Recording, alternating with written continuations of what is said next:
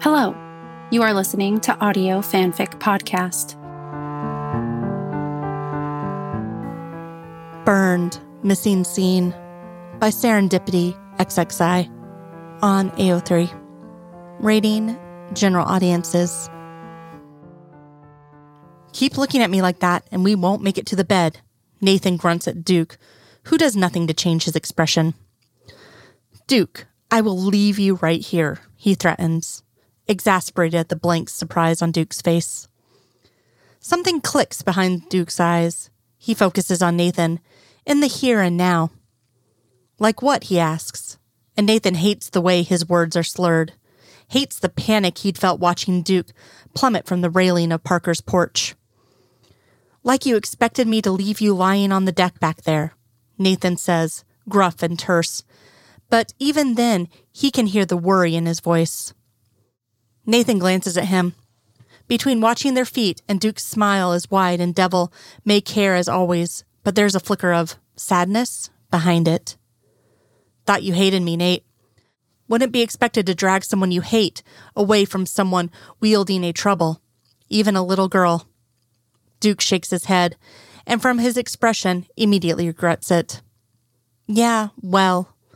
Nathan pushes open the door to Duke's office in the back of the gull and drops him as carefully as he can on the couch there. There's a pillow and blanket folded neatly at one end.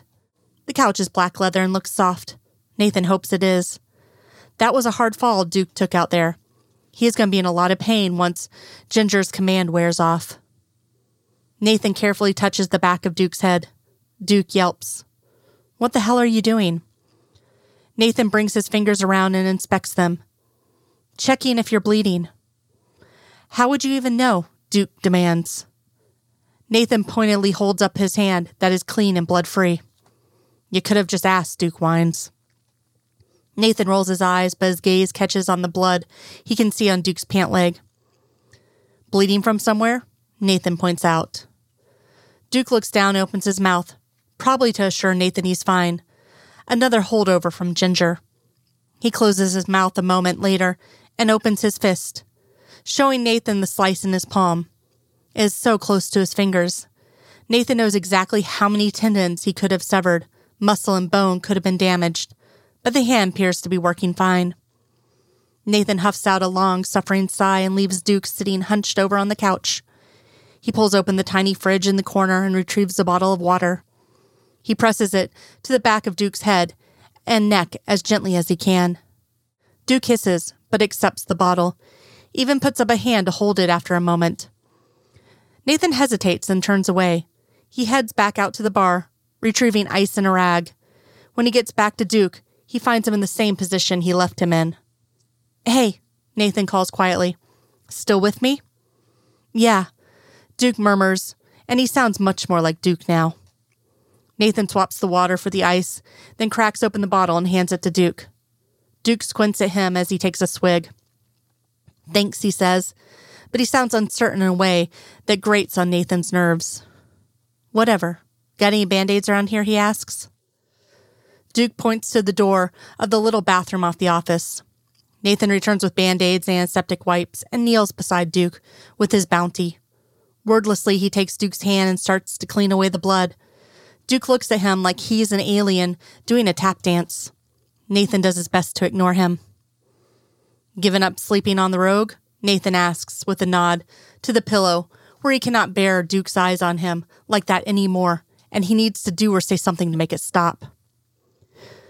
Duke looks startled, then shrugs. After Audrey was taken, I didn't want to be too far away. Haven't put the bedding away yet. Nathan says nothing to that, just opens another antiseptic wipe. Would have offered you a spot on the floor instead of the Bronco, but you know, you hated me and all. Duke doesn't say that like a statement. He says it like a question, and Nathan huffs out a long sigh. I wanted to hate you, Nathan confesses with vehemence. Still want to hate you, he says with less conviction. What happened? Duke asks. And Nathan gets the impression that he was asking against his better judgment, that if he hadn't hit his head, he might not have known to ask at all. Nathan sighs and sits down next to him, because Duke could have died today. I died, he said simply. tends to put things in perspective. Duke snorts and Nathan smiles wearily because, yeah, that's an understatement. They sit in silence for a few long moments, Duke absently running his thumb over the edges of the band aid on his palm, while Nathan gathers up the gumption to say the words. He owes it to Duke. I don't hate you, he tells the floor between his feet. I was wrong. He stands then, putting distance between himself and Duke, not wanting to look the other man in the face. He hesitates at the door. Get some rest, he finally instructs and then slips out, hoping Audrey has managed to talk down Ginger.